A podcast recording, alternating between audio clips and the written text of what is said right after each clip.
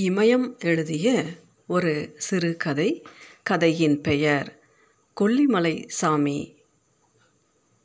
நீங்கள் பேசிக்கிட்டு இருங்க கோவிலுக்கு போயிட்டு வந்துடுறேன் என்று சொல்லிவிட்டு பழனிவேல் எட்டுக்கையம்மன் கோவிலை நோக்கி நடக்க ஆரம்பித்தார். எதிரில் உட்கார்ந்திருந்த சாமியாரை பார்த்தேன். ஐம்பது வயதுக்குள் தான் இருக்கும். மொட்டை போட்டு பத்து இருபது நாட்கள் இருக்கலாம். நல்ல நிறமாக இருந்தால் முகமும் மார்பகங்களும் செழுமையாகவே இருந்தது. கழுத்தில் நான்கு உத்திராட்ச மாலைகளை போட்டு கொண்டிருந்தாள். திருநீரை குடைத்து நெற்றியில் பட்டையாக பூசியிருந்தால் மஞ்சள் நிறத்தில் புடவையும் ஜாக்கெட்டும் அணிந்து ஆலமரத்தின் கீழ் உட்கார்ந்திருந்தாள்.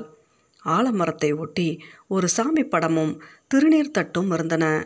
மொட்டை போடாமல் தோடு மூக்குத்தி வளையல் செயின் விலையுயர்ந்த புடவை ஜாக்கெட்டு என போட்டு கொண்டிருந்தால் சினிமா நடிகை மாதிரி இருப்பாள் என்று தோன்றியது. வந்த விஷயத்தை மறந்துவிட்டு என்னுடைய மனம் சாமியாரின் முகத்தையும் மார்பகங்களையும் பார்ப்பதில்தான் குறியாக இருந்தது. சாமி எங்கிருந்து வருது? நாமக்கல். சாமிக்கு சொந்த ஊரா? இல்லை பெரம்பலூர் பக்கம் அன்னமங்கலம். அன்னமங்கலமே வா. ஆமாம் சாமிக்கு அன்னமங்கலத்தில் வீடுங்க ஜோசியக்காரர்கள் ஜோசியம் பார்க்க வருகிறவர்களிடம் விஷயத்தை கேட்டு தெரிந்து கொண்டு ஜோசியம் சொல்வது போல இவளும் செய்வாளோ? என்று எண்ணிக்கொண்டு நடுத்தருள என்று நான் சொல்லி வாயை மூடுவதற்குள்ளாக பிள்ளையார் கோயில் பக்கமா? என்று அவள் கேட்டது எனக்கு ஆச்சரியமாக இருந்தது. அன்னமங்கலம் உங்களுக்கு தெரியுமா? என்று கேட்டேன். நான் கேட்டதற்கு பதில் சொல்லாமல் என்னையே சாமியார் பார்த்து கொண்டிருப்பது எனக்கு கொஞ்சம் கூச்சமாக இருந்தது. சங்கரின் பேச்சையும் பழனிவேலுவின் பேச்சையும் கேட்டு ஒரு பெண் சாமியார் முன் இப்படி உட்கார்ந்திருப்பது எனக்கு ஒரு மாதிரியாக இருந்தது.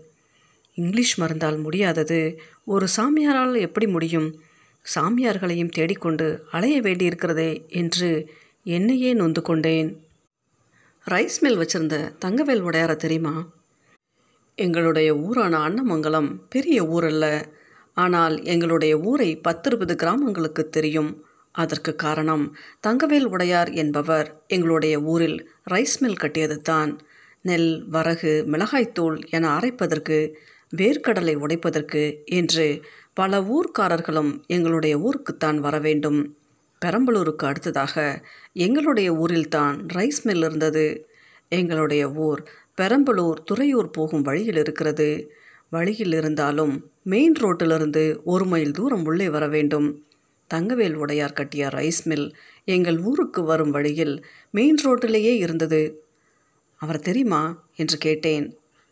ரைஸ் மில் இன்னும் இருக்கா என்று கேட்டால் இப்போது ரைஸ் மில் இருக்கிறதா இல்லையா? என்பது ஞாபகத்துக்கு வரவில்லை. கடைசியாக எப்போது பார்த்தேன்? என்பதும் நினைவுக்கு வரவில்லை. கடைசியாக சொந்தக்காரர் திருமணத்துக்கு போயிருந்தேன். அதுவும் ஒரு வருஷத்துக்கு மேல் இருக்கும். அப்போது போன போது கூட ரைஸ் மில்லை பார்த்த ஞாபகம் இல்லை பெரம்பலூர் துறையூர் என்று எங்கு பஸ் ஏறினாலும் எங்களுடைய ஊர்க்காரர்கள் அன்னமங்கலம் என்று டிக்கெட் கேட்க மாட்டார்கள். அன்னமங்கலம் ரைஸ் மில் என்று சொல்லித்தான் டிக்கெட் கேட்பார்கள்.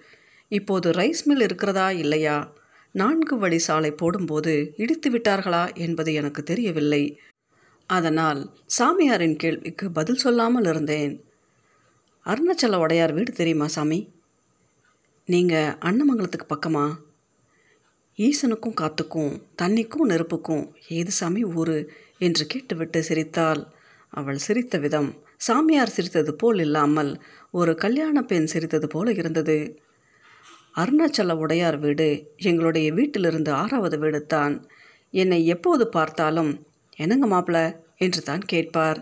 மரியாதையான ஆள் என்று ஊருக்குள் அவருக்கு பெயர் இருந்தது.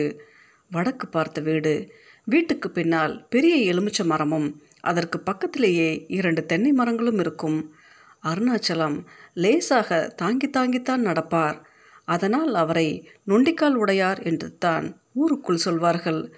தங்கவேல் உடையார் ரைஸ் மில் அருணாச்சல உடையார் பற்றி எல்லாம் கேட்டதால் சாமியார் எங்களுடைய ஊருக்கு பக்கத்து ஊர்க்காரியாக இருக்கலாம் என்று சந்தேகம் உண்டானது. அவர் எப்படி தெரியும்? உலகத்தில் ஈசனுக்கு தெரியாமல் எதுவும் இருக்குமா? நீ அருணாச்சலம் உடையாரோட ரெண்டாவது மக ஜோதி தானே? என்று கேட்டேன். அதற்கு அவள் பதில் சொல்லாமல் சிரிக்க மட்டுமே செய்தாள். அவள் சிரித்த விதம் என்னை குழப்பத்தில் ஆழ்த்தியது. இவள் அருணாச்சல உடையாரின் மகள் ஜோதி இல்லையா?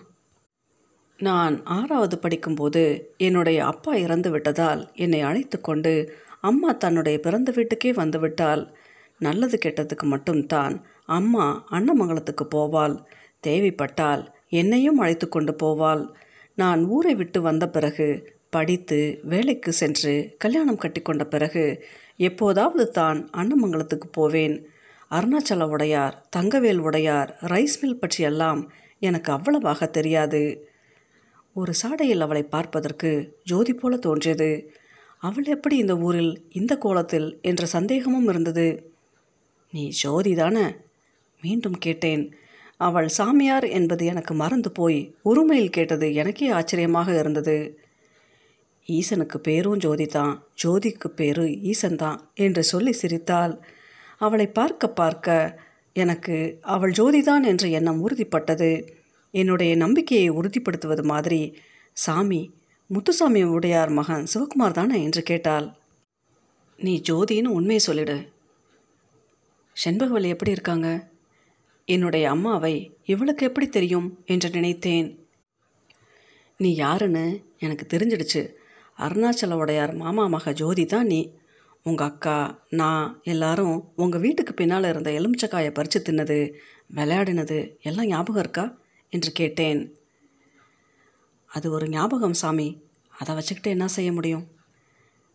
என்ன சாமி சாமினெல்லாம் சொல்லாத. நீ ஜோதிதான்னு சொல்லு. அது போதும். மிகவும் வேண்டப்பட்ட ஆளிடம் பேசுவது மாதிரி பேசினேன். அவள் எந்த விதமான மாற்றத்தையும் முகத்தில் காட்டாமல் அப்படித்தான் இருக்கட்டுமே சாமி என்று சொன்னாள். என்ன இந்த கோலத்தில்? என்று கேட்டதற்கு அவள் வானத்தை பார்த்து கும்பிட்டுவிட்டு ஈசன் கொடுத்தது என்று சொன்னாள். என்ன ஞாபகம் இருக்கா? சாமிக்கு எல்லாத்துலேயும் சந்தேகம் இருக்கும் போல என்று சொல்லிவிட்டு சிரித்தாள். ஊருக்கு போனியா? ஊர் நிலவரம் ஏதாவது தெரியுமா? என்று நான் கேட்டேன். அவள் பதில் சொல்லவில்லை. ஊரை பற்றி ஊர் சனங்களை பற்றி கேட்கவில்லை. என்னை பற்றி கூட அவள் கேட்காதது. ஆச்சரியமாக இருந்தது. திரும்பவும் இவள் ஜோதி இல்லையோ? என்ற சந்தேகம் வந்தது. என்னுடைய சந்தேகத்தை போக்கும் விதமாக எந்த ஊரில் வேலை? கல்யாணம் ஆயிடுச்சா? எத்தனை குழந்தைங்க? என்று கேட்டாள். நீ ஜோதி தானே? என்று நான் கேட்டதற்கு அவள் கொஞ்சம் எகத்தாளமாக சூரியனோட பேரும் ஜோதி தானே? என்று திருப்பி என்னிடம் கேட்டாள். புத்திசாலி மாதிரி பேசுகிற நீ தனம் அத்தையோட மவதான்னு எனக்கு எப்போவோ தெரிஞ்சிடுச்சு. தனத்தை எல்லாம் ஞாபகம் இருக்கா? எங்கள் அம்மாவும் தனம் அத்தையும் ஒரே ஊரில் பிறந்தவர்கள். பெரம்பலூர் துறையூர் என்று போனால் ஒன்றாகத்தான் போவார்கள். கடன் கொடுப்பது வாங்குவதெல்லாம் இருவருக்குள்ளும் தான் நடக்கும். குளிக்கப் போனாலும் தோட்டத்துக்கு போனாலும் ஜோடியாகத்தான் போவார்கள். ஜோடியாகத்தான் வருவார்கள். எங்கள் அம்மாவும் சரி தனமத்தையும் சரி ஜோதியத்தான் இவனுக்கு கட்டி வைக்கணும் என்று அடிக்கடி பேசிக்கொள்வார்கள் உயிரோடு இருக்காங்களா? செத்து மூணு வருஷம் ஆயிடுச்சு கல்யாணம் எப்போ ஆச்சு? பதினோரு வருஷம் ஆயிடுச்சு எட்டு வயசில் ஒன்று பத்து வயசில் ஒன்றுன்னு ரெண்டு பொம்பளை பசங்க இருக்கு. ஊருக்கு போக்குவரத்து உண்டா? விசேஷம்னா போவன் வருவன். கல்யாணம் பண்ணது என்ன ஊர்? உங்கள் பெரியப்பா மக சுமதி தான். சிறிது நேரம் எதுவும் பேசாமல் இருந்தால் அவளுடைய முகத்தோற்றம் லேசாக மாறியது போல் தெரிந்தது. பெருமூச்சு விட்டால் சுற்றுமுற்றும் பார்த்தால் பிறகு சாமி இங்கு வந்தது என்ன? என்று கேட்டாள். இப்போது அவளுடைய குரலில் சலிப்பு தெரிந்தது. என் கூட சங்கர்னு ஒருத்தர் வேலை பார்க்குறாரு. அவருக்கு இன்னைக்கு கல்யாணம். அதுக்காக வந்தன். அருவி இருக்குது கோவில் இருக்குது பார்த்துட்டு போகலாம்னு கூப்பிட்டாங்க. அதை பார்க்கலாம்னு தான் வந்தேன். என்று பொய் சொல்லியதோடு பொய்யாக சிரிக்கவும் செய்தேன். ஜோதி என்று தெரிந்த பிறகு எதற்காக வந்தேன் என்ற உண்மையை சொல்ல மனமில்லை. கல்யாண பத்திரிகை கொடுக்கும்போதே எங்கள் ஊரில் கொல்லிமலை சாமின்னு ஒரு அம்மா இருக்காங்க. அவங்கக்கிட்ட திருநீர் வாங்கி போச்சுனா நல்லது நடக்கும் சார். உங்கள் மேடத்தோட நிலமை எனக்கு தெரியும். வேலைக்கு வந்து அஞ்சு வருஷமாக பொண்ணு தேடிக்கிட்டு இருந்தேன். ஒன்றும் அமையல. அவங்கக்கிட்ட திருநீர் வாங்கி பூசின ரெண்டாவது மாதமே பொண்ணு அமைஞ்சது. எங்கள் ஊருக்கு வர்றதே வரீங்க. அவங்களே பார்த்துடுங்க சார் என்று சொன்னார். என்னிடம் சொன்னதோடு இல்லாமல் பழனிவேலிடமும் சங்கர் விஷயத்தை சொல்லியிருக்கிறார். பழனிவேல் சொன்னால் நான் கேட்பேன் என்பது எல்லோருக்கும் தெரியும். காலையில் கல்யாணம் முடிந்ததுமே வாங்க சங்கர் சொன்ன அம்மாவை போய் பார்த்துடலாம். இதுக்காக நம்ம வரல. இந்த ஊருக்கு வந்துட்டோம். பார்த்துட்டு போயிடலாமே. பக்கத்திலேயே எட்டுக்கை அம்மன்னு ஒரு கோயில் இருக்கான் அதையும் பார்த்துடலாம் என்று சொன்னதோடு நிற்காமல் கட்டாயப்படுத்தி அழைத்து கொண்டு வந்தது பழனிவேல் தான் எங்கே தங்கியிருக்க? இந்த மலை மேலே தான் கண்முன் தெரிந்த மலை குன்றுகளை காட்டினால் இந்த ஊரில் எப்படி? காற்று எங்கே இருக்குன்னு தெரியாது எங்கே போகுதுன்னு தெரியாது என்று ஜோதி சொல்லி முடிப்பதற்குள் புரிகிற மாதிரி பேசு என்று சொன்னேன். பெண் சாமியார் அருள்வாக்கு சொல்கிறவள் என்று சுற்று வட்டாரத்தில் பெயர் பெற்றவள் என்பதெல்லாம் எனக்கு மறந்து போய்விட்டது. எதுக்கு மொட்டை போட்டுக்கிறது? எதுக்கு சாமியாரான? எனக்கு நானே துணை இல்லைன்னு போகிறது தான் சாமியார். மனசில் இருட்டு இல்லைன்னா எல்லாம் சாமியார் தான் அதிர்ஷ்டம் இருந்தால் தான் சாமியாராக ஆக முடியும் என்று ஜோதி சொல்லி கொண்டிருக்கும்போது கருத்த மேகத்திரள் எங்களை கடந்து போனது. அப்போது உடலிலும் மனதிலும் நல்ல குளிர்ச்சி ஏற்பட்டது. எத்தனை முறை இந்த மாதிரி மேகம் வரும் என்று கேட்டேன். நூறு ஆயிரம் முறை வரும். மழை காலத்தில் சூரியனை பார்க்கவே முடியாது. குளிராக இருக்கே மழை காலத்தில் அதிகமாக இருக்குமோ? ஈசனுக்கு வெயில் மழை காற்று குளிர் எதுவும் இல்லை. சாமியை பார்த்துருக்கியா? ம். எங்கே? இங்கே. என்று நெஞ்சில் கையை வைத்து காட்டினால் அவள் நெஞ்சில் கை வைத்து காட்டிய விதம் மனதை என்னவோ செய்வது போல இருந்தது. மன கஷ்டத்தில் இருக்கிறாளோ என்ற எண்ணம் ஏற்பட்டது. எப்படி சாப்பிட்ற? கோவிலுக்கு வர்றவங்க தர்றது தான். யார்கிட்டையும் நானாக போய் கையை நீட்ட மாட்டேன். நம்ம நாட்டு சாமியாருங்க எல்லாம் எப்படி இருக்காங்கன்னு தெரியுமா? என்று நான் கேட்டு முடிப்பதற்குள் வாய்விட்டு சிரித்த ஜோதி பாது சாமியாருங்க சினிமா நடிகருங்க மாதிரி தான் இருக்காங்க. பள்ளிக்கூடம் காலேஜ் எல்லாம் நடத்துகிறாங்க ஊருக்கு ஒரு ஆசிரமம் வச்சுருக்காங்க. கல்யாண மாப்பிள்ளை ஊர்வலம் போகிற மாதிரி காரிலேயே சுற்றுறாங்க என்று சொன்னால் நீ எப்படி இருக்க? காற்று மாதிரி ஈசன் மாதிரி. கோவிலுக்கு கூட்டம் அதிகமாக வருமா? திருவிழானா கூட்டம் அதிகமாக இருக்கும். மற்ற சமயத்தில்? அவ்வளவா இருக்காது. ஏன்? சாமி முக்கியமில்ல ஜனங்களுக்கு திருவிழா தான் முக்கியம். சாமியை வச்சுக்க கோவிலுக்கு வருமானம் இல்லை. திருவிழாவை வச்சு தான் வருமானம். என்று சொல்லிவிட்டு சிரித்தாள் வரவங்க உங்ககிட்ட என்ன கேட்பாங்க? என்று நான் கேட்டதற்கு ஜோதி உடனடியாக பதில் சொல்லவில்லை. என்னை பார்ப்பதை தவிர்ப்பது போல எட்டுக்கை அம்மன் கோவிலுக்கு கிழக்கில் இருந்த மலையை பார்த்தபடியே மன கஷ்டத்தை சொல்லுவாங்க என்று சொன்னால் வர எல்லாருமா? சின்ன பையன் மாதிரி நான் கேட்டேன். ஆமாம் என்பது போல தலையை ஆட்டிய ஜோதி தன்மையான குரலில் உனக்கு மட்டும் சொல்கிறேன் என்ற முகபாவனையுடன் நோவு தொந்தரவு கல்யாணம் ஆகலை புள்ள பறக்கலை புள்ள படிக்கலை புருஷன் அடிச்சுப்புட்டான் மாமியா வாழ விடலை புருஷன் குடிகாரன் காடு விளையில பணம் காசு இல்லைங்கிற கேஸெல்லாம் கம்மி தான் என் புருஷன் என்கிட்ட பேச மாட்டேங்கிறான். என்கிட்ட புழங்கி ஏழு எட்டு மாதமாச்சு அவனை என்கிட்ட பேச வைங்கம்மா. வேலைக்கு போன இடத்துல ஒருத்தன்கிட்ட பழகிட்டேன். நாலு மாதம் நல்லா தான் இருந்தான். இப்போ என்கிட்ட வரமாட்டேங்கிறான். பேச மாட்டேங்கிறான். அவன் பொண்டாட்டி தான் எதிரியாக இருக்கா? மூணு பிள்ளைய விட்டுட்டு நான் அவன் கூட போகிறதுக்கு தயாராக தான் இருக்கேன். எப்படியாச்சும் அவன் மனசை மாற்றி என் கூட சேர்த்து வைங்க சாமி. அவனை மறக்க முடியல. ஐம்பது வயசு கிழவி கூட வந்து என் புருஷன் ஒருத்தியை வச்சுக்கிட்டு சுற்றுறான் அவன் கை காலை மடமாக்குங்கம்மா கட்டிக்கிறேன்னு சொல்லி மூணு தடவை கற்பத்தை கலைக்க வச்சான். இப்போ கட்டிக்க மாட்டேங்கிறான். ரெண்டு பிள்ளையோட என்னை விட்டுட்டு மவளை கட்டி கொடுத்து பேரப்பிள்ளை எடுத்தவ கூட என் புருஷன் சுற்றிக்கிட்டு கிடக்கிறான். அவனை வழிக்கு கொண்டார வைங்க அம்மா. எம்மா கணிக்க வேணாலும் தர்றேன்னு சொல்கிறவங்க தான் அதிகம். நான் அவன்கிட்ட போனது ஊருக்கு தெரிஞ்சு போச்சு புருஷனுக்கு தெரிஞ்சு போச்சு. புருஷனுக்கு மருந்து வச்சிட்டா சீட்டு கட்டிவிட்டா இந்த பிரச்சனை தான். சாமியாரை மாமா வேலை பார்க்க வைக்கத்தான் சனங்க வருது. மற்றவங்கள சாவடிக்கத்தான் வேண்டுதல் பண்ணுறாங்க எதுவும் வேண்டாம்னு தான் இந்த கோலம் பூண்டேன். இதுலேயும் சிக்கலாக இருந்தா என்ன பண்ணுறது நான் பேசாமல் இருந்தேன் ஜோதி தானாகவே ஆணும் பொண்ணும் சேர்ந்திருந்தா உத்தமம். சேராமல் இருந்தால் அதை விட பெரிய உத்தமம் எதுவும் இல்லை என்று சொன்னால் ஜோதி நிறைய பேசக்கூடிய ஆள் என்பது தெரிந்தது. பேசுவதில் அவளுக்கு கூச்சமோ தயக்கமோ இருந்த மாதிரி தெரியவில்லை. எனக்குத்தான் கொஞ்சம் கூச்சமும் தயக்கமும் இருந்தன. அது கூட எங்களுடைய ஊர்க்காரி என்று தெரியும் வரைத்தான் இப்போது நான் ஜோதியிடம் இயல்பாகத்தான் பேசிக்கொண்டிருந்தேன் வர சனங்களுக்கு என்னதான் சொல்லுவ? வர்ற ஒவ்வொருத்தரும் ஒரு கதையை சொல்லுவாங்க. ஒவ்வொரு கதையும் ஒவ்வொரு அதிசயமாக இருக்கும். உலகத்தில் இப்படியெல்லாம் நடக்குமான்னு நமக்கே ஆச்சரியமாக இருக்கும். பயமாக இருக்கும்.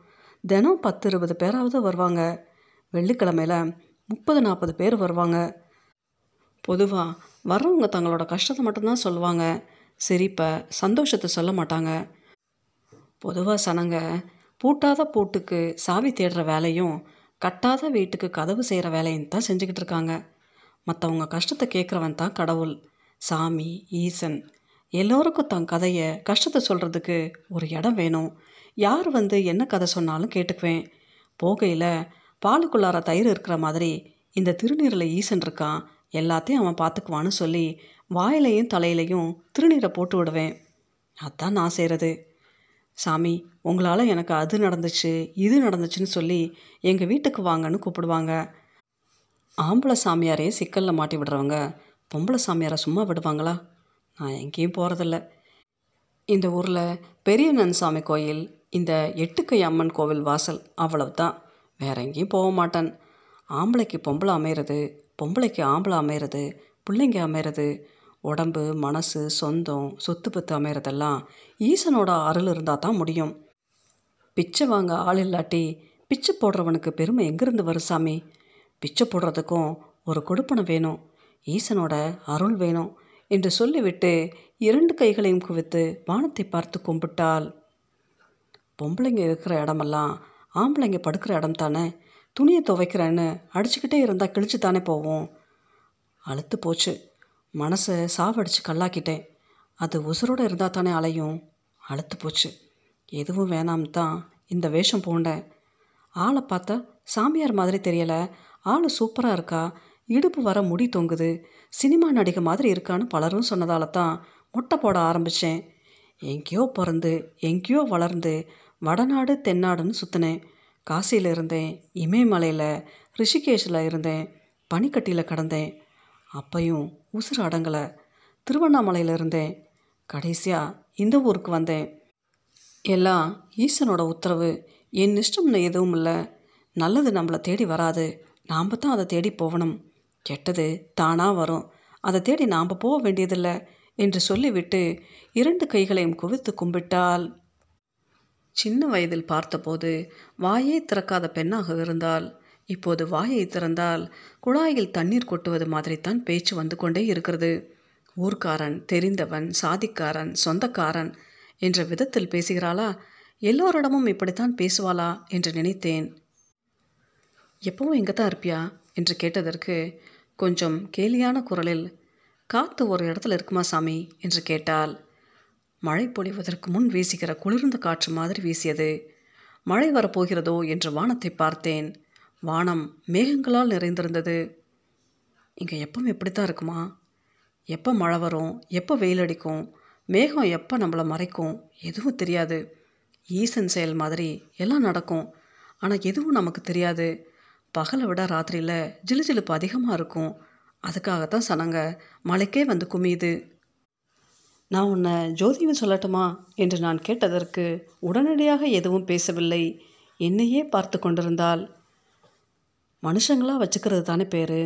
ஈசன்னா ஜோதி ஜோதினா ஈசன் நெருப்பு என்று ஜோதி சொல்லி முடிப்பதற்குள் மற்றவங்கக்கிட்ட பேசுகிற மாதிரி எங்கிட்டையும் பேசணுமா? பத்து வயசில் ஒன்றை பற்றியும் என்னை பற்றியும் உங்கள் அம்மாவும் எங்கள் அம்மாவும் என்ன பேசிக்கிட்டாங்கன்னு உனக்கு ஞாபகம் இருக்கா? என்று நான் கேட்டதும் ஜோதியினுடைய கண்கள் கலங்கி விட்டன. அவளுடைய கண்கள் கலங்கியதை பார்த்ததும் எனக்கு சங்கடமாகிவிட்டது நானும் ஜோதியும் அவளுடைய அக்காவும் விளையாடியதெல்லாம் எனக்கு ஞாபகத்திற்கு வந்தது. மாமா வீட்டிற்கு வந்த பிறகு அன்னமங்கலத்தில் உள்ள ஆட்களை எல்லாம் எப்படி மறந்தேன் என்பது எனக்கே ஆச்சரியமாக இருந்தது.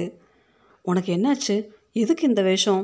உன்னை இப்படி பார்க்குறதுக்கு கஷ்டமாக இருக்குது சின்ன வயசில் நீ எப்படி இருந்த? உன்னை ஏன் பார்த்தோம்னு இருக்குது ரொம்ப மனசு கஷ்டமாக இருக்குது என்று நான் சொன்னதற்கு ஜோதி எதுவும் பேசவில்லை. கழுத்தில் கடந்த உத்திராட்ச மாலைகளை தடவி கொண்டிருந்தாள். நான் எதை சொல்கிறது சாமி? என்று கேட்டுவிட்டு பேசாமல் இருந்தாள் ஜோதி. தங்கவேல் உடையார் மகன் தங்கத்துறை உங்களுக்கு ஞாபகம் இருக்கும். விடிச்சதுலேருந்து தூங்குற வர நான் எங்கே போகிறேன் எங்கே வர்றேன்னு பார்க்குறது தான் அவருக்கு வேலை. என் பின்னால் வராதீங்க ஊரில் பேர் கெட்டு போவோம்னு சொன்னேன். அவர் கேட்கல அவர் ஒத்த பிள்ளை ரைஸ் மில் இருபது காணி நிலம் மெத்த வீடு டிராக்டர்னு இருக்கிற குடும்பம். சின்ன வயசில் எங்கள் அப்பா இறந்துட்டாரு. இருந்த நாலு காணியில் ரெண்டு காணியை விற்று தான் எங்கள் அக்கா கல்யாணத்தை எங்கள் அம்மா முடிச்சது. உங்கள் வசதிக்கு நான் எடுபட மாட்டேன்னு சொன்னேன். அவங்க வீட்லேயும் அவகிட்ட சிவப்பு தோல்னு மட்டும்தான் இருக்குது ஆள் தான் எடுப்பு மற்றது ஒன்றும் இல்லை வீடும் கூரை வீடுதான்னு சொன்னாங்க. கட்டுனா இந்த பிள்ளைய தான் கட்டுவேன்னு சொன்னார். இவன் படிஞ்சு வரமாட்டானே. அவங்க வீட்டில் நம்ம ஊர் பூமாலை உடையார் லட்சுமியை நிச்சயம் செஞ்சாங்க. பூமாலை உடையாரும் சவுண்டான ஆளு தானே. நாள் குறிச்சாச்சு. கூரை புடவை எடுத்தாச்சு. ஐயருக்கு சொல்லியாச்சு. கல்யாணத்துக்கு மூணு நாள் இருக்கையில் குளிக்க போன என்னை மறிச்சுக்கிட்டு வா ஓடி போகலாம் நீ என் கூட வரலனா செத்துடுவேன்னு சொன்னார். பைத்தியமா? ஊரில் கெட்ட பேரை உண்டாக்க பார்க்குறீங்களான்னு கேட்டேன். நான் உசுரோடு இருக்கணுமா? வேண்டாமான்னு கேட்டார். நான் அதுக்கு உங்கள் பணக்கார விளையாட்டுக்கு நான் வரல. என்னை விட்டுடுங்க சாமின்னு காலில் விழுந்து கும்பிட்டேன். நீ என் கூட வரலனா சாயங்காலம் என் பணத்தை தான் பார்ப்பேன்னு சொல்லி விருன்னு போயிட்டாரு. குளிக்க போனவ குளிக்காமையே திரும்பி வந்தேன். செத்துட்டா என்ன செய்கிறது நம்மளால் ஒரு உசுறு போயிடுமேன்னு இறக்கப்பட்டேன். அவ்வளவுதான் நான் செஞ்சது. அன்னைக்கு சாயங்காலம் விஷ பாட்டிலோட வந்து வாசலில் நின்னார். ஐயோ பாவம்னு நினச்சி சரின்னே. நிச்சயமான பின்னால் தாலி கட்டுற மொதல் ராத்திரி பொம்பளை பிள்ளைங்க தான் ஓடி போவோம். கல்யாணம் கட்ட மூணு நாள் இருக்கையில் தங்கத்துறை செய்கிறது அதிசயமாக இருந்துச்சு.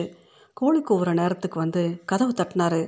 நான் வாசலுக்கு சாணி தெளிக்கிற மாதிரி வெளியே வந்தவ ஊர் அசிங்கமாயிடும் அவ பேராயிடும் நீங்கள் சாக வேணாம் நான் வேணும்னா செத்து போகிறேன்னு அப்பையும் சொன்னேன்.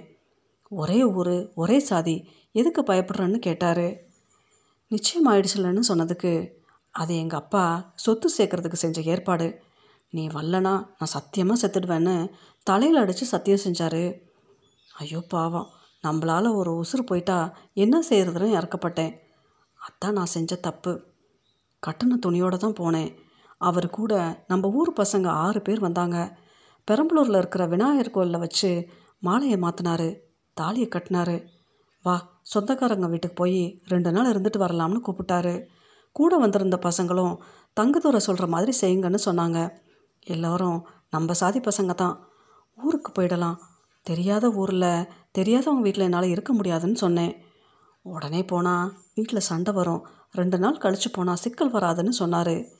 என் புத்தி அப்போ அவர் சொன்னதை கேட்கல அவர் சொன்ன மாதிரி ஆலம்பட்டிக்கு போயிருந்தா கதை வேறு மாதிரி ஆயிருக்கலாம். ஊருக்கு தான் போனோம்னு அடம் பிடிச்சேன் அழுதேன். பாப்பா சொல்கிறதும் சரிதான். வா ஊருக்கு போயிடலாம்னு கூட வந்த பசங்களும் சொல்லவே ஏறு சைக்கிள்னு சொன்னார். நான் சைக்கிளில் ஏறிக்கிட்டேன். நீங்கள் முன்னால் போங்க நாங்கள் பின்னால் வர்றோம்னு கூட வந்த பசங்க சொன்னாங்க. பெரம்பலூர்லேருந்து முக்கால்வாசி தூரம் வந்துட்டோம். இன்னும் கொஞ்சம் தூரம்தான் ஊருக்கு போகிறதுக்கு எங்களுக்கு பின்னால் டமால்னு ஒரு சத்தம் கேட்டுச்சு. என்னென்னு திரும்பி பார்க்குறதுக்குள்ளே டயர் வெடித்த லாரி வந்து எங்கள் மேலே மோதிடுச்சு. அப்புறம் என்ன நடந்துச்சுனே தெரில என் கூட வந்த பசங்க தான் என்னை தூக்குனாங்க. அப்புறம் தங்கத்துறையை போய் தூக்குனாங்க. உசுறு அடங்கி போயிருந்துச்சு. எங்களை அப்படியே போட்டுட்டு என் கூட வந்த பசங்க ஊருக்குள்ளார தலை கட்டக்கூடாதுன்னு ஓடி போயிட்டாங்க. ஊருக்கு பக்கம் தானே செய்தி தெரிஞ்சு ஊரே வந்துடுச்சு. என் பிள்ளைய மயக்கி இழுத்துட்டு போய் இப்படி புணமாக்கி கொண்டாந்துட்டியேன்னு சொல்லி தங்கத்துறையோட அம்மாவும் அப்பாவும் என்னை அடித்தாங்க எட்டி எட்டி உதைச்சாங்க. பாவம் விடுங்கன்னு ஊரில் ஒரு ஆள் கூட சொல்லலை. நான் ஒரு தப்பும் செய்யலை. செத்துடுவார்னு பயந்தேன். அதுதான் நான் செஞ்ச தப்புன்னு சொல்ல நினச்சேன். ஆனால் சொல்லலை. பணத்தை தூக்கிக்கிட்டு போனாங்க. எனக்கு உடம்பெல்லாம் காயம். என் காயத்தை ஊர் பார்க்கல. காலனி சனங்க தான் என்னை ஊருக்கு தூக்கிட்டு போனாங்க. பூமாலாவோடையார் வீட்டு சனங்க வந்து நிச்சயமான பொண்ணோட கல்யாணம் நின்று போனால் ராசி இல்லாதவ கிரக கோளாறு பிடிச்சவ கெட்ட ராசிக்காரி. இவளோட கிரகம்தான் அவனை சாவடிச்சிடுச்சுன்னு சொல்லி இனி ஒருத்தரும் வந்து பொண்ணு கேட்க மாட்டாங்களே. என் பொண்ணு வாழ்க்கையை வீணாக்குன நீ எல்லாம் உசுரோட இருக்கணுமான்னு கேட்டு அசிங்க அசிங்கமாக திட்டுனாங்க. நம்ம சாதிக்காரங்களுக்கு அவ்வளவு கெட்ட வார்த்தை தெரியும்னு எனக்கு அன்னைக்கு தான் தெரிஞ்சுது. நான் ஒரு தப்பு செய்யலை. நம்மளால் ஒரு உசுறு போயிடுமோன்னு இறக்கப்பட்டேன். அதுதான் நான் செஞ்ச தப்புன்னு சொல்ல நினச்சேன். ஆனால் சொல்லலை. ஊரே கூடிக்கிட்டு எதுக்கு என் பொண்ணை அடிக்கிறீங்க? திட்டுறீங்க? மூஞ்சியில் காரி துப்பி செத்துப்போன்னு சொல்கிறீங்கன்னு எங்கள் அம்மா கேட்கல வீட்டை விட்டு வெளியேயும் வரல. யாரோ எட்டி உதச்சதில் மயக்கமாகி கிடந்தப்ப பூமாலை உடையார் அவள் தூக்கு மாட்டி செத்துட்டாளாம்னு கத்திக்கிட்டே சனங்க ஓடுற சத்தம் கேட்டு கண்ணை முடிச்சு பார்த்தேன். கிழக்கு தெரு பக்கமாக சனங்க ஓடுறது தெரிஞ்சுது. தங்கத்துறை செத்துட்டா என்ன பண்ணுறதுன்னு நினச்சனே தவிர பூமாலை உடையார் மாவ லட்சுமியை பற்றி யோசிக்கல. எனக்கு ஒரே தாகமாக இருந்துச்சு. கை காலை தூக்க முடியலை. உடம்பெல்லாம் ஒரே காயம். தங்கத்துறையோட வீட்டு பக்கம் பார்த்தேன். ஒரே கூட்டமாக இருந்துச்சு. எழுந்திருச்சு பணத்தை பார்க்க போனேன். கொண்டுபிட்டு வந்து பொணத்தை பார்க்க வரியான்னு கேட்டு தங்கதுரையோட அப்பா அம்மா சொந்தக்காரங்க எல்லாம் என்னை அடித்தாங்க போய் சாவடின்னு சொல்லி மூஞ்சிலே குத்துனாங்க. மயிரை பிடிச்சி இழுத்து தெருவில் தள்ளி விட்டாங்க. யார் அடித்தாங்க யார் திட்டினாங்க? யார் மயிரை பிடிச்சிக்கிட்டு கன்னத்தில் அரைஞ்சாங்க? மூஞ்சில் யார் காரி துப்புனாங்கன்னு எதுவும் தெரியாது. என்னை அடித்ததால உதச்சதால் நான் அழுவலை. ஒரு பாவமும் செய்யாத லட்சுமி செத்து போயிட்டாளேன்னு அழுதேன். அவள் பணத்தையாச்சும் பார்க்கலாம்னு போனேன். விடலை. திரும்பி வந்து தங்கதுரை வீட்டுக்கு முன்னால் உட்காந்துருந்தேன் எங்கள் வீட்டுக்கு எதிர் வீடு தானே. பூமாலா உடையார் மாவா லட்சுமி தூக்குமாட்டி செத்துட்டான்னு தெரிஞ்ச பின்னால் தான் எங்கள் அம்மா வீட்டை விட்டு வெளியே வந்துச்சு. ஒரே நாளில் ஊரில் ரெண்டு சாவுக்கு காரணம் ஆயிட்டியடி உசுரை உண்டாக்குறவ தாண்டி பொம்பளைன்னு கேட்டு எங்கள் அம்மா என்னை அடிச்சுது. அப்புறம் தன் முகத்திலேயே அடிச்சுக்கிச்சு. நான் ஒரு தப்பு செய்யலை. நம்மளால் ஒரு உசுறு போயிடுமேன்னு தான் இறக்கப்பட்டேன். அதுதான் நான் செஞ்ச தப்புன்னு சொல்ல நினச்சேன். ஆனால் சொல்லலை. ரெண்டு உசுரை கொன்னவ உசுரோடு இருக்கணுமா? போய் செத்து தொலை. அதுதான் உனக்கும் நல்லது எனக்கும் நல்லது. இனிமேல் நான் உன்னை பார்த்தா புணமாக தான் பார்க்கணும். நீ என்னை பார்த்தாலும் புணமாக தான் பார்க்கணும்னு சொல்லிட்டு போச்சு. அது போய் எம்மா நேரமாச்சுன்னு தெரியல. ஓடையில் அரளி விதையை அரைச்சி தின்னுட்டு செத்துடுச்சுன்னு யாரோ சொன்னது காதில் விழுந்துச்சு. ஓடைக்கு சனங்க ஓடினாங்க. என்னால் ஓட முடியல நடக்க முடியல. எந்திரிச்சு உட்காரக்கூட முடியல. லாரியில் அடிப்பட்ட தவளை மாதிரி கிடந்தேன். எங்கள் அம்மா பணத்தை தூக்கிட்டு வந்தாங்க. பணத்தை பார்க்க போனேன். எங்கள் அக்கா வீட்டுக்காரர் ஒரே நாளில் மூணு பேரை கொண்டவனி பணத்தை பார்க்க வரியான்னு கேட்டு மாட்டு அடிக்கிற மாதிரி சாட்டையாலே என்னை அடித்தார் யாரும் வந்து தடுக்கலை. பணத்தை பார்க்க விடுன்னு சொல்லலை. சாட்டு அடியால் மயங்கி வாசலில் கடந்தேன். மூணு வீட்டு சவுக்கும் வந்திருந்த வெளியூர் சனமெல்லாம் என்னையே தான் பார்த்தாங்க. உள்ளூர் சனங்களும் வெளியூர் சனங்களும் மூணு பேரை ஒரே நாளில் கொல்ல வச்சவளை சும்மா விடக்கூடாது. மொட்டை அடித்து கரும்புள்ளி செம்புள்ளி குத்தி கழுத மேலே ஊர்வலம் விடணும்னு பேசிக்கிட்டாங்க. உலகத்திலேயே அதுதான் நல்ல வார்த்தை மாதிரி நல்ல விஷயம் மாதிரி. மொத போனோமா தங்கதூர போனோம் தான் சுடுகாட்டுக்கு போச்சு. போனேன் பணத்தை பார்க்க விடலை. ரெண்டாவது போனோமா லட்சுமியோட பணம் சுடுகாட்டுக்கு போச்சு. போனேன் பணத்தை பார்க்க விடலை. கடைசியாக எங்கள் அம்மா போன போச்சு. பார்க்க போனேன் பணத்தை பார்க்க விடலை. எங்கள் அம்மா பணத்துக்கு ஒரு குடம் தண்ணி கூட ஊற்றலை பணத்தோட தலையில் எண்ணெய் வைக்கலை. வாக்கரிசி போடலை. நல்லா இருட்டி போச்சு. ஊரில் யாரும் என்கிட்ட ஒரு வார்த்தை பேசலை. தெருவில் எதுக்கு கிடக்கிற? வீட்டுக்கு போகணும்னு சொல்லலை. பணத்தை தான் பார்க்க முடியல. பணக்குழியையாவது பார்க்கலாம். அங்கேயே ஏதாச்சும் ஒரு மரத்தில் தொங்கி செத்துடலாம்னு தான் போனேன். மூணு பணக்குழி மேட்டுக்கும் போனேன். மூணு இடத்துலையும் நான் ஒரு தப்பும் செய்யலை. நம்மளால் ஒரு உசுறு போயிடுமேன்னு இறக்கப்பட்டேன் அதை தான் நான் செஞ்ச தப்புன்னு சொன்னேன். ஒவ்வொரு பொணக்குழி மேட்டுலையும் மண் எடுத்து நெத்தியில் பூசினேன். மூணு பொணக்குழி மேட்டிலையும் ஒவ்வொரு பொடி மண் அள்ளி மடியில் கட்டிக்கிட்டேன். தங்கதுரை பொணக்குழி மேலே தாலி கலட்டி போட்டேன். அது ஒரு நாள் கூட என் கழுத்தில் கிடக்கல. அம்மா அதிர்ஷ்டக்காரினா. காலையில் கட்டின தாலியை அன்னைக்கு சாயங்காலமே அறுத்துட்டேன். எங்கேயாவது ஒரு மரத்தில் தொங்கி செத்துடலாம்னு மரம் எங்கே இருக்குன்னு பார்த்தேன். இருட்டில் தெரியல. மரத்தை தேடிக்கிட்டு இருட்டில் நடக்க ஆரம்பித்தேன் கால் போன போக்கு தான் மனம் போன போக்கு தான். இருபத்தஞ்சி வருஷம் ஓடிப்போச்சு. இந்த மலைக்கு வந்து அஞ்சு வருஷமாயிடுச்சு எதுக்கு வந்தேன்? எதுக்காக இந்த கோவில் வாசலில் குந்திருக்கேன் எதுவும் தெரியாது. என்னை தேடவும் ஆள் இல்லை. நானும் யாரையும் தேடுறதில்ல. எனக்காக கவலைப்பட யாரும் இல்லை. நானும் யாருக்காகவும் கவலையும் படுறதில்ல. என்னை ஊரில் எல்லோரும் மறந்து போயிருப்பாங்க. அப்படியே இருக்கட்டும். என் கதை உங்களுக்கு தெரியாது. தெரியாத கதையை சொல்லி எதுக்கு தெரிய வைக்கணும்? என்னை பற்றி சொல்ல. என்ன இருக்குது சாமி? செத்துப்போன பணத்துக்கு கதை இருக்கா சாமி? ஜோதி கண்களை மூடிக்கொண்டிருந்தால் கண்ணீர் வழிந்து கொண்டிருந்தது. என்ன தோன்றியதோ எழுந்து சென்று எட்டுக்கை அம்மன் கோவிலின் வாசலின் முன் விழுந்து கும்பிட்டாள். அப்போது கிழக்கிலிருந்து வந்த மேகம் ஜோதியையும் எட்டுக்கை அம்மன் சாமி கோவிலையும் முழுமையாக மறைத்துவிட்டது. சிறிது நேரம் கழித்து தான் வந்தால் அவளுடைய முகம் பார்ப்பதற்கு அழுதுவிட்டு வந்தது போல இருந்தது. தட்டில் இருந்த திருநீரை கொஞ்சம் மல்லி பூசிக்கொண்டாள். எட்டுக்கை அம்மன் கோவிலிலிருந்து இரண்டு பெண்கள் வந்து ஜோதியை கும்பிட்டனர். இரண்டு பெண்களையும் பார்த்தேன். தாயும் மகளுமாக இருக்கலாம் என்று தோன்றியது. சாமியை அனுப்பிட்டு கூப்பிடுறேன். உட்காருங்க சாமி என்று ஜோதி சொன்னதும் அவர்கள் எனக்கு பின்னால் உட்கார்ந்து கொண்டனர்.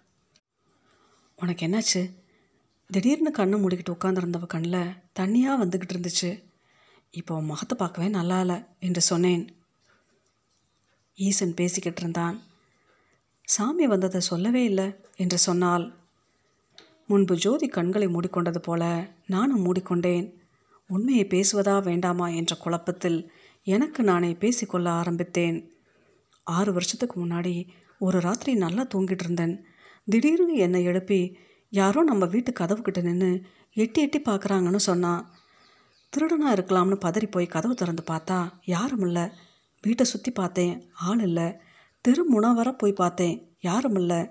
எதிர் வீட்டில் பக்கத்து வீட்டில் எழுப்பு சொன்னேன். தெருவே தேடிச்சு யாரும் கிடைக்கல. யாரும் இல்லைன்னு சொன்னால் சுமதி நம்பலை. அன்னைக்கு ராத்திரி தெருவே முழிச்சுக்கிட்டு இருந்துச்சு. மறுநாள் ராத்திரியும் நம்ம வீட்டு கதவுக்கிட்ட யாரோ நின்றுக்கிட்டு எட்டி எட்டி பார்க்குறாங்கன்னு சொன்னால் போய் பார்த்தேன். யாரும் இல்லை யாரும் இல்லைன்னு சொன்னதை அவன் நம்பலை. சொன்னதையே சொல்லிக்கிட்டு இருந்தா. நீயே வந்து பாருன்னு சொன்னாலும் பார்க்குறதில்ல ராத்திரி முழுக்க அவளும் முழிச்சுக்கிட்டு இருந்தா. நானும் முழிச்சுக்கிட்டு இருந்தேன். ஒரு நாளாச்சு ரெண்டு நாளாச்சு ஒரு வாரமாச்சு ரெண்டு வாரமாச்சு. அப்புறம் மாதம் வருஷம்னு ஆகி இப்போ ஆறு வருஷமும் ஓடிப்போச்சு.